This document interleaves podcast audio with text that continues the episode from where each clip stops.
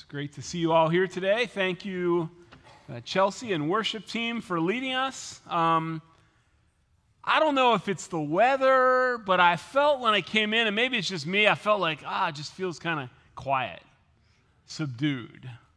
So I went back to Joe Villiano, who's back there, and I said, Joe, can you be, be praying with me that just for energy, for focus? And again, maybe that's me, and maybe it's the feeling of the weather, but I really felt like those songs really help to focus us on why we're here today and on what God has for us. And I think that message of us magnifying God and then asking Him to magnify Himself through our lives is really what we're, what we're here for today and what we're looking at in this series. We're wrapping up our series on mission with Jesus, and I've titled today's message Shining Like Stars from Philippians chapter 2, and we're going to be getting to that scripture in a little bit. I want to give you a little bit of background um, some of you are familiar with this, but I feel like this series is really significant in a lot of ways because it, it really gets at the heart of what I believe God has laid on my heart for our church family. And I think in a lot of ways it gets at the heart of who McBick is and, and what we're, we're, who we're becoming. In 1999, our senior pastor, Ken Hepner, began feeling that his time leading our church was coming to a close and he sensed that God was calling me to succeed him as McBick's lead pastor. Over the following 12 months, our bishop and church board confirmed that calling, and after interviewing me, invited me to become McBick's lead pastor. I had grown up in the church and had served 10 years on our staff in a variety of roles. Um, and, and I sensed God's call to move into the lead pastor role at McBick, but I had some reservations. Reservations like, what would it be like to preach every week? What's it going to be like to be responsible for things that are happening in the church and for people? Would people accept me in this new role after Pastor Ken had so successfully led our church for 16 years? And probably most concerning to me was this question Was McBick ready to move from the more of an inward focus to an outward community focus? And that last question was especially important to me because God had been stirring a growing desire in my heart to see our church move beyond just what happened within these walls into the community. And I'm not saying that that wasn't happening prior to that. Pastor Ken's heart when he came was that McBick would be a community church.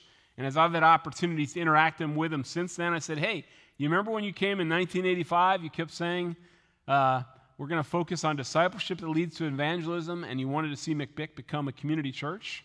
And, and I believe that that was something that we were really shifting toward. In the months prior to stepping into my new role, I distinctly remember leading our staff at a planning and brainstorming day away from the office. And I remember the drive back, and it was like a half mile drive, so this wasn't a long conversation.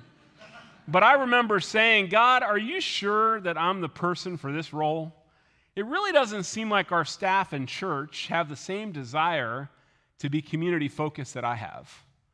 Now, God didn't respond audibly. I don't, I don't recall ever hearing him speak audibly to me, but I knew he was telling me who McBick is today isn't who it will become, and you're the person I want to lead this church to a different place. Now, some hiccups following Pastor Ken's 16 year pastorate could be expected, and my first five to six years as lead pastor weren't easy ones for me or for our church, but we kept moving toward what God had for us. And as I think back to our church's transition from Pastor Ken to me as lead pastor, I realize that while I sensed God had change in store for us, at that time I had no idea what that change would look like. I had a sense that God was calling us to focus beyond these walls, but I didn't really know what that looked like. On a personal level, my transition into the role of McBick's lead pastor came before I invested 13 years of coaching multiple sports teams that my kids were a part of came prior to me serving in various capacities uh, in service organizations in our community. It came before I began serving on our local school board. And as a church since 2001, McBick has increasingly kind of seen our facility and grounds as a community center, and we've seen the uh, strong partnership development with our local school district. We've seen missional communities like At the Cross Recovery, Peace Promise, Eternal Hope, and Our Father's Hope begin as well as currently developing ministries focusing on ministry to refugees and foster and adoptive families. And we've seen a growing numbers of individuals embrace the mission that God has for them of partnering with Jesus to do his work in their jobs, in their schools, and in their neighborhoods. And I share that with you not to pat myself on the back and say, hey, what a great job I've done over the time I've been lead pastor, or to give an attaboy to our church. But I want, us to, I want, to, I want to emphasize my conviction that what we've seen unfold at McBick over the past now nearly 25 years is an outgrowth of God's calling for our church family, and I believe is evidence of His blessing resting on us as we've pursued His heart of reaching people who don't know Jesus. Being on mission with Jesus or partnering with Jesus in doing His work, however you choose to word it, reflects God's desire for each of us to share His love with people who don't know Him. And throughout this series that we're bringing to a conclusion today to help us envision what being one mission with Jesus looks like, I've had various people from our church family part, share how they partner with Jesus in doing his work in our world. And my hope in that has been to give you different glimpses of what it could look like, because it's not going to look the same for any of us. God's created all of us very differently. We are unique. We have different places where we work and go to school or what we do with our the life stage that we're in different experiences. And yet god's heart for every one of us is that we would be on mission with him. And i want to continue to emphasize that today. And so today i've asked dwayne and julia johnson to share with us. You guys can come on up as i kind of introduce you here. Uh, dwayne and julia are part of the grantham brethren in christ church and they're going to share about a ministry called 180 ministry that flowed out of their involvement in that church they also are, have a lot of strong connections here with McBick. I saw them in the lobby beforehand. You guys didn't need me to walk you around and introduce you to people, right? Um, they know a lot of people here, and a number of you are significantly involved in their ministry. And I wanted them to share this morning briefly how their connection with 180 uh, is really an out, and starting that ministry is really an outgrowth of what God's done in their lives and being on mission with Him. They're all yours. Good morning. First of all, I want to thank you. It is always a pleasure to be at McBick. McBick is our second home. Uh, many of you have been a part of our personal journey and also our journey now that we are. Uh, on mission with Jesus at 180 Ministries. There are so many stories I could share with you of ways that we have seen Jesus uh, in, in and through the ministry that we're doing. And this morning, as I was trying to um, honor the, the time limit, uh, God had put a very specific message on my heart. And so, a story that uh, just one thing that has happened through 180 Ministries. If you're not aware, we do a ton of things. Um, we do food prep, and we give out hygiene products, and we give out laundry supplies, and we have housing, transitional housing for women.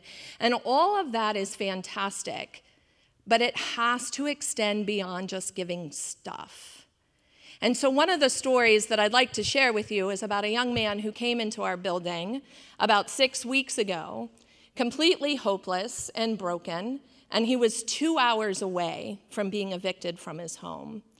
Now, regardless of how he ended up there, we felt the Lord leading us to meet this, this man in, in the space that he was in.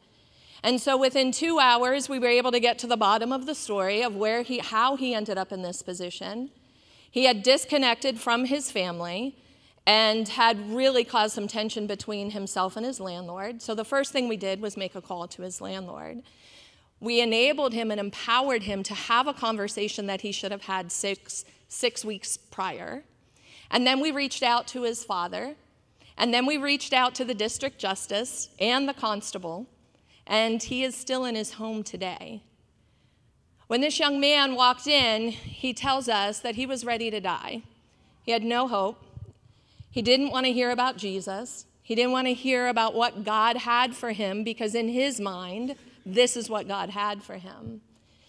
So, a few weeks ago, we went down to South Carolina to pick up our daughter, and the building was closed for a week. We made sure that this young man was able actually to collect, uh, connect with Flo Hummel who is a part of your congregation so that he didn't feel alone. And um, we opened the building just last week, and I got up that morning and I thought, I'll go in an hour and a half early. Like, I'm gonna be that person, right? I'm gonna go an hour and a half early, I'll get caught up on some stuff. I had it all worked out what I was gonna do. So I step through the door, I turn the coffee on, I'm ready to go, and I go over to the door and lift up the blind, and there this young man is sitting on our stoop at 8 o'clock in the morning. So he sees me and jumps up, and at that point I'm like, well, I, I have to engage, I can't just ignore him. So I opened the door and I said good morning, and my first words were, We're closed for another hour. And the look on his face, it broke my heart. And I heard the Spirit say, This is why I brought you in early this morning. And so I uh, remember it's eight o'clock in the morning, and he turns to me and he says, Yeah, but I have to work at 11. That's three hours across the street. so I knew he was there for more, that he needed connection. He wanted to be in that place where he knew he was loved and cared for. So I put aside my schedule. I'm still trying to catch up. But we invited him in. The coffee was already going, and he sat in that space for two and a half hours until it was time to go to work. And so oftentimes we think mission, being on mission with Jesus should look a certain way. But if I can leave anything with you today, it's that we have to get up, leaving room for the Holy Spirit to move every single day.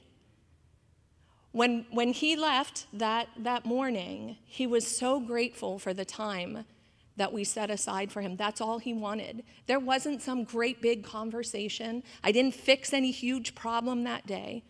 But he knew in that space that he was loved and he was cared for. And he came back three times that day and continues. He shows up at our building every day for conversation and love. And I will tell you, our community, friends, we have a whole community that is filled with people that are just lonely. So the stuff is great, but there is a next step. And we are honored to be able to be a part of that next step. Jesus is already there. We're just joining him in the work that he's doing. And so many of you are such a part of that. McBick is a huge part of what we're doing. So thank you.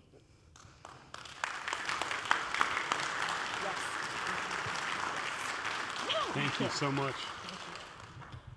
I really did a disservice to these guys by saying they had three to four minutes, but um, we have other people sharing, and I have a sermon to preach. Um, if you ever get a chance to hear their story, you'll understand more fully how 180 is an outgrowth of what God's done in their lives.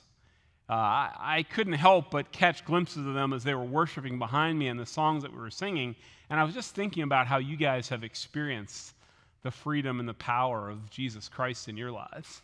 And uh, so to see them carry out this ministry that connects with people who are like who they were and where they were is just an incredible thing. So you guys did awesome at keeping the time. Thank you so much. Dwayne won't be here in the second service. He actually told me he's going over to CLA. One of the guys that he's been working with is getting baptized over there. Um, so this is just a great ministry. Um, and just really thankful for, for all they do in our community and for those of you who, who support them and, and work with them. I want to invite you now to turn with me in your Bibles to Isaiah chapter 58. Uh, this is a, a, chapter, a section of Scripture that I really feel like captures um, the heart of God's calling for our church.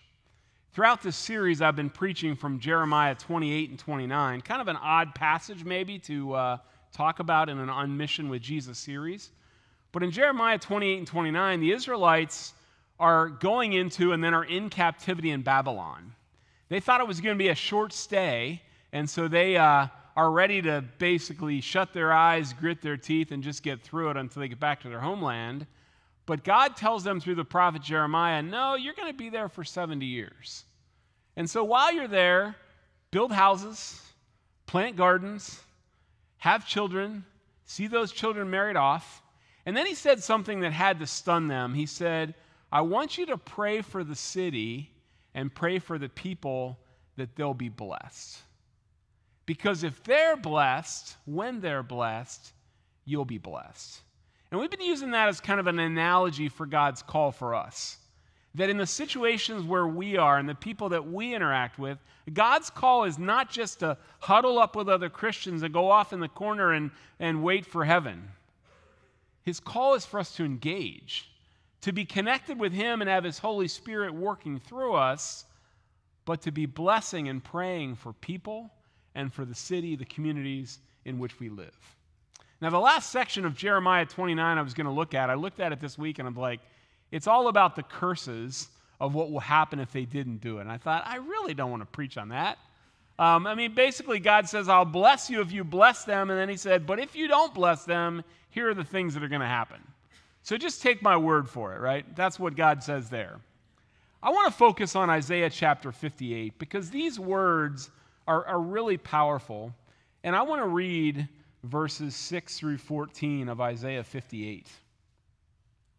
Essentially, God's saying through Isaiah that he's tired of their fasting and their religious rituals that don't ultimately lead them to care for others and pursue justice. And I don't think it's doing a disservice to translate that, fast forward that to our situation and say, God loves when we come together to worship Him. He's happy when we connect in our Bible fellowship groups. I think He takes delight in our children's ministry and our youth ministry. But if all that our church does is stop at blessing people who come here and people who already know Jesus, I think God kind of gets tired of that. Because He says our worship, our connecting with other believers, our being in community with other brothers and sisters, what we're taking in from the scripture, the result of that should be justice. The result of that should be caring for the needs of others. And that's really what he's sharing here in Isaiah 58. I'll pick up at verse 16, verse 6. Is not this the kind of fasting I have chosen? To loose the chains of injustice and untie the cords of the yoke, to set the oppressed free and break every yoke. Is it not to share your food with the hungry, to provide the poor wanderer with shelter, when you see the naked to clothe them and not to turn away from your own flesh and blood? Then your light will break forth like the dawn and your healing will quickly appear. Then your righteousness will go before you, and the glory of the Lord will be your rear guard. Then you will call, and the Lord will answer. You will cry for help, and he will say, Here I am. If you do away with the yoke of oppression, with a pointing finger and malicious talk, and if you spend yourselves on behalf of the hungry and satisfy the needs of the oppressed, then your light will rise in the darkness, and your night will become like the noonday. The Lord will guide you always. He will satisfy your needs in a sun scorched land and will strengthen your frame. You will be like a well watered garden, like a spring whose waters never fail. Your people will rebuild the ancient ruins and will raise up the age old foundations. You will be called repairer of broken walls, restorer of streets with dwellings. That's God's promise for his people. I believe that's God's promise for his church. I believe that's God's promise for each of us when we pursue caring for people and meeting the needs of those who are broken and hurting. Because that's God's heart. And the primary way that He's chosen to fulfill His mission of reaching people who don't know Him is through you and through me. And His promise to us is that as we do that, He'll pour His blessing upon us. I can't help but read that scripture and think of the ministry that you guys do at 180 because a lot of it's captured in that verses. And I know just from hearing your story and from seeing the way God is blessing that ministry, um, I see that, that chapter being fulfilled in your lives, in your family, in your, in your ministry. So thank you for that. Jesus' heart for you and me is not simply that we would attend to our own wants and desires. And it's not that our church would just focus on ourselves. His heart is that we would share the grace, mercy, love, and forgiveness that each of us have experienced with others.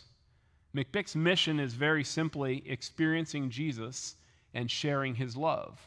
And I'm convinced that's what our church is called to be about and what each of us is called to pursue in our personal lives experiencing Jesus and sharing his love. The video that I have to share with you this morning features Kristen, Kristen Slabaugh.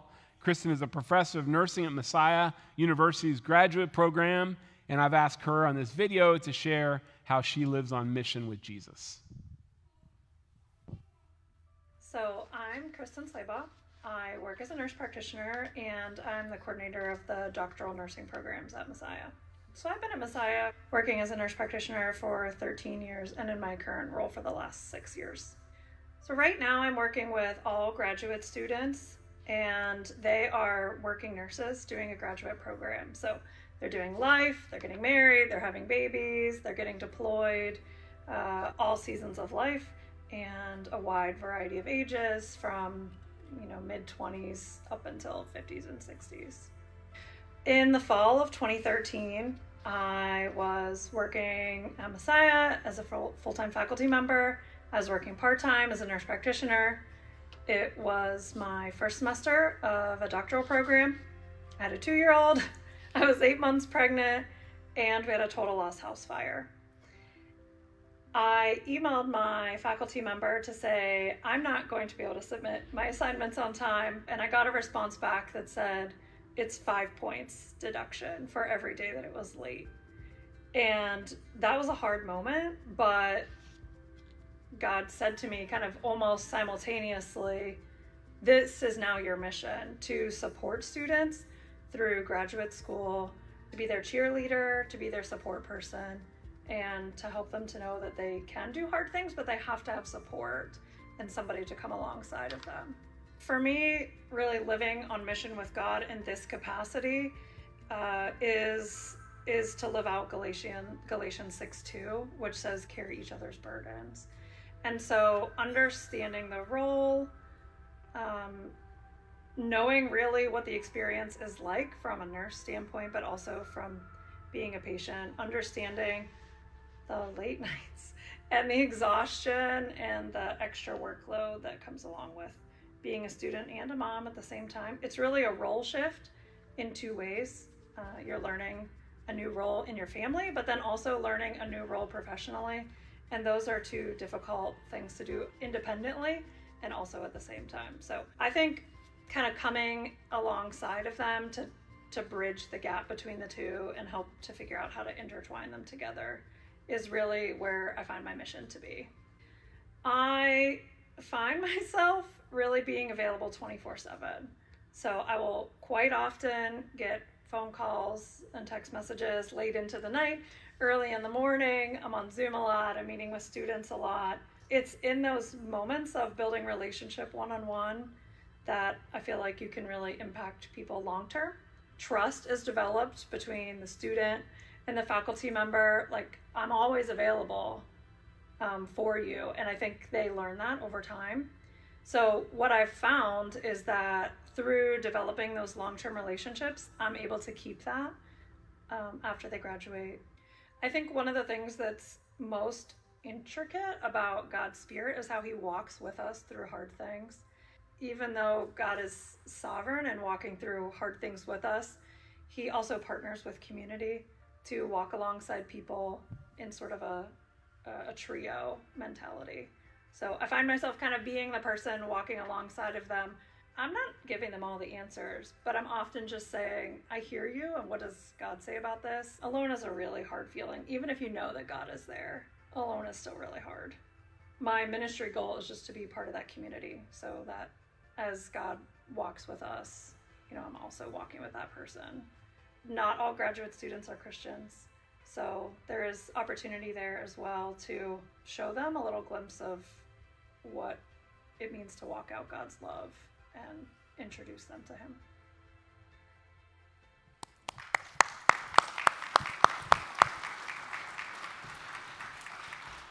Thank you, Kristen. In addition to uh, what she shared in the video, Kristen has been part of our church board here at McBick for the past five years, I guess, and especially during COVID. She was our assistant chair for a while, my assistant chair on the board, and especially during COVID was just a great resource for us as a church as we try to navigate how we, how we you know, walk through COVID. Um, what's really cool about the people that I've asked to share, whether by video or in person, all I told them was, I want you to talk about what it looks like for you to live on mission with Jesus. That was it. And I knew from knowing those people that what they would share would really be at the heart of what the message that I wanted you to receive. And the really cool thing is that there are dozens of other people throughout this room here this morning that I could have asked to share because many of you are pursuing that. And again, my heart in that is just to give you glimpses of what it looks like to be on mission with Jesus. Um, I don't know if she's in this service, but I also want to thank Lizzie Villiano. Lizzie edited all the videos that we've used. And so if you just want to give her a hand, I know her dad is here, so he can at least pass that on to her. I don't know if she'll be here second. Is she with her mom today? Okay. So she won't be here, but if you get a chance, you can thank her um, just for, for her work in that. This morning's sermon, as I've said, is the fourth and final message in our series. And I've titled it Shining Like Stars, based on the Apostle Paul's words to the Philippian church in Philippians 2, chapter, uh, chapter 2, verses 14 to 16. And in that place, we read these words Do everything without grumbling or arguing, so that you may become blameless and pure, children of God without fault in a warped and crooked generation. Then you will shine among them like stars in the sky as you hold firmly to the word of life. It's probably not a new scripture to you if you've been around McBick. I, I, know I preached on that not too long ago, or at least referred to it in a message. And I love that verse because it talks about how we shine brightly in a dark world. Um, we can't see stars other than the sun, as somebody reminded me, during the day. But as things get dark, stars become very bright. And that's a great word for us, I believe, as followers of Jesus, because when things get tough or when things are dark, we tend to want to shrink back and feel like, I'm not sure I want to go into that. And yet, it's in that space that we shine the brightest as Jesus Christ lives in us and works through us. During the series, I've mentioned a number of times that the culture we live in has come, become increasingly resistant uninterested, and at times even hostile toward Jesus and his followers. For some of us, that's been hard to accept, especially when we compare it to the way things might have been 30 or 50 years ago. I regularly hear complaints from Christians about what a shame it is that Jesus and the Bible and prayer have been removed from the public square, and, and particularly from public schools. Last week, Pastor Jen shared with us from her experience volunteering twice a week at Broad Street Elementary she told a story of a boy she mentored who was in a difficult place. And uh, her care for that student opened the door for her to pray with the boy's teacher in the school lobby. I'm guessing some of you were surprised that Pastor Jen had that opportunity. As someone who cares deeply about families in our community and our schools, I was blessed by Jen's testimony, and it mirrors my own experience. Each semester for the past five years or so, our district administ- superintendent and administrators have met with members of our pastors' network. And about a year ago, sometime last year, we were meeting, and it was right after the Uvalde shooting. And there were about four or five administrators at the school and eight or ten pastors. Dr. Lighty, our superintendent, was sharing um, at the beginning of the meeting how difficult situations like that are because they remind us that we're all vulnerable at some level and that there's only so much we can do to protect ourselves. And he said it just kind of brings to the surface the danger that's out there. And as he said that, I really felt, man, I'd, I'd love to pray over him and this group of administrators, but I wanted to be sensitive to um, just his protocol and how he felt about that. And so at some point in the meeting, I just kind of walked up behind him and said, Hey, would you mind if I just prayed over you? He's like, Sure. So at the end of the meeting, he kind of nodded at me, and I just had a chance to pray blessing over him and our school administrators. And not long after that, I think that was in maybe the spring of the year, and the next fall, there was an incident at one of our schools where a student had a gun and that was just very traumatic and there doesn't seem to have been intent to harm anyone but you know it raises the level of anxiety for everyone and i know the principal of that school so i called and asked him if i could stop by just to talk with him. And when i went to meet with him he had brought in his assistant principal and another staff member. And i had a chance just to listen to them. I mean they were very emotional to, to share scripture with them. And then said can, can i pray for you? And just had a chance to pray for them in his office. And so my experience has been is I've had that opportunity to build relationships, and again, I think Jen illustrated that as well. Those doors are open. We can still pray for people. We can still minister Jesus' love. We can still be his salt and his light in our community. Every one of us, no matter of our age, the length of time we've been a follower of Jesus, our personality, or the specifics of our job situation, can shine like stars. But for some of us, being on mission with Jesus, when I talk about that, sounds scary and intimidating. Or perhaps you simply can't envision what that looks like for you. After last Sunday's service, I had a conversation with Doris Barr. Doris, you can kind of make your way up here. Um, Doris uh, retired from McBick as a pastor after 23 plus years in 2016. Um, it, but she still, I think, deserves to be called pastor. I still call her Pastor Doris. She shared a great insight with me, and I asked if she'd be willing to share that with us today and uh, just let her speak from her heart about what she's been hearing. It's all yours. So, I, what I shared with Pastor Layne after church last Sunday is that when I hear him challenge us to be on mission with Jesus, as a retired pastor, I often wonder how this message is hitting my peers and even some of you in the audience who might not be retirement age but are less inclined to be activists and more kind of quiet behind the scenes people because that's how I identify myself. So um, when I hear all the messages about outreach ministries and in the schools and in sports teams and all that, I love those messages. I love those testimonies. So I have sometimes struggled at this stage in my life feeling like what I do doesn't matter all that much and isn't all that important. And as I've sat and listened to the Lord, He reminded me of a few things. So I want to share a bit of my story in hopes that it might inspire and encourage and motivate you to serve in very natural and intentional ways in your neighborhood. Dave and I have lived in the same place for nearly 27 years. We live in a very multi generational neighborhood with families of all ages, as well as some other retired people like ourselves. When I started to spend more time at home after retirement, I realized just how much I enjoyed our neighborhood and all the relationships we've built in these 27 years. I love that I now have time to have longer conversations with my 95 year old neighbor, Shirley, who walks a mile most every day. I enjoy walking and I intentionally pray over the schools and over the neighborhood. We happen to live between two schools in the neighborhood. And so when I walk by those schools, when I drive by those schools, I pray for the people I know who, who serve on staff, uh, many of them here from McBick. Each morning and afternoon during the school year, we have quite a parade, usually about 15 to 17 buses, by our house in a few moments. And so I intentionally sometimes just make a point when I hear the buses start to go and sit in the front porch and pray over those bus drivers and over the children I see in, in the buses and over their families, asking God to, to just pour out his blessings over them. Several years ago, a tragedy hit our street when the, the young adult son of one neighbor drowned in the pool of another neighbor. We knew the parents of the young man who drowned, and we knew that they were believers, and so we reached out to love and support them in those days. A memorial service was held at one of the churches in town, and the day of the service, as Dave and I parked, I noticed that right in front of us, there was another neighborhood couple getting out of their car, and they were visibly distraught and upset by this tragedy.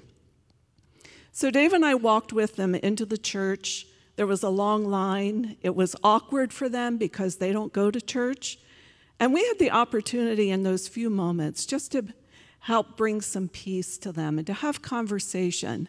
And then to sit with them in that church service. I'll never forget that day. To sit there with neighbors up and down our street, celebrating God's ministry to this family and the life of the son who had passed. Later, we all got together in the backyard of the neighbor, neighbors who had lost their son, and it was just a very special day for us to connect with our neighbors. On another occasion, my friend Shirley, my neighbor Shirley, told me that the man next door to her, his name was Don, had had a major heart attack now, at first I thought, I don't even know them. And then I remembered that I met Don and Linda at the, the when Shirley's husband had passed a number of years earlier. And so when I knew that Don was home from the hospital, I called the house just to check how they were doing and to say, you know, I've been praying for you. Is there anything we can do? Well, a few weeks, months later, I'm not sure how long it was, I walked in the lobby one morning and John King met me and he said, Hey, your neighbors are here. They're asking for you. I'm like, What? Who? Those neighbors are Don and Linda Slosser. They're sitting right here. Would you just stand and let everybody see who you are?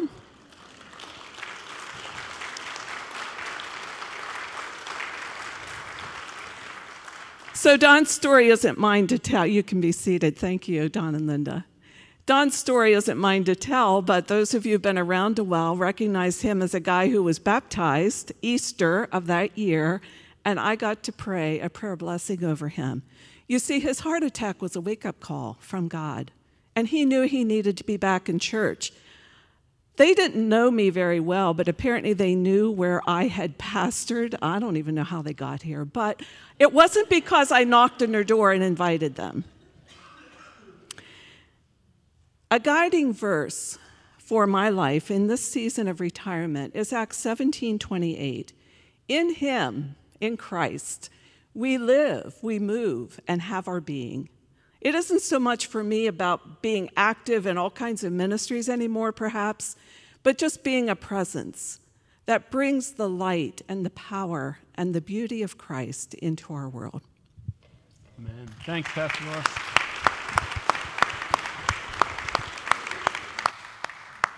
I want to invite the worship team to come up as I wrap up here. And Doris, thanks so much for sharing with us how really all of us can be on mission with Jesus. As we move to our response time, I pray that the Holy Spirit has touched your heart, that Jesus has sparked your mind with ideas of what it looks like for you to embrace his calling. And again, this week, as we did last week, I want to give a chance for two responses. If you're here, first of all, and you're part of the prayer team or part of our church board or staff or somebody who shared your testimony during the series, I want to invite you to kind of gather along the wall and a couple of you here in the front. And if you, any of the rest of you, would like, you can go ahead and get in position there. Uh, if, if any of the rest of you would like to pray with somebody about something that God's put in your heart, uh, feel free to go, for, go to them for prayer. I'm also at the end, after our song that we sing, a song called um, Speak Like Jesus. What's Speak Jesus? Thank you.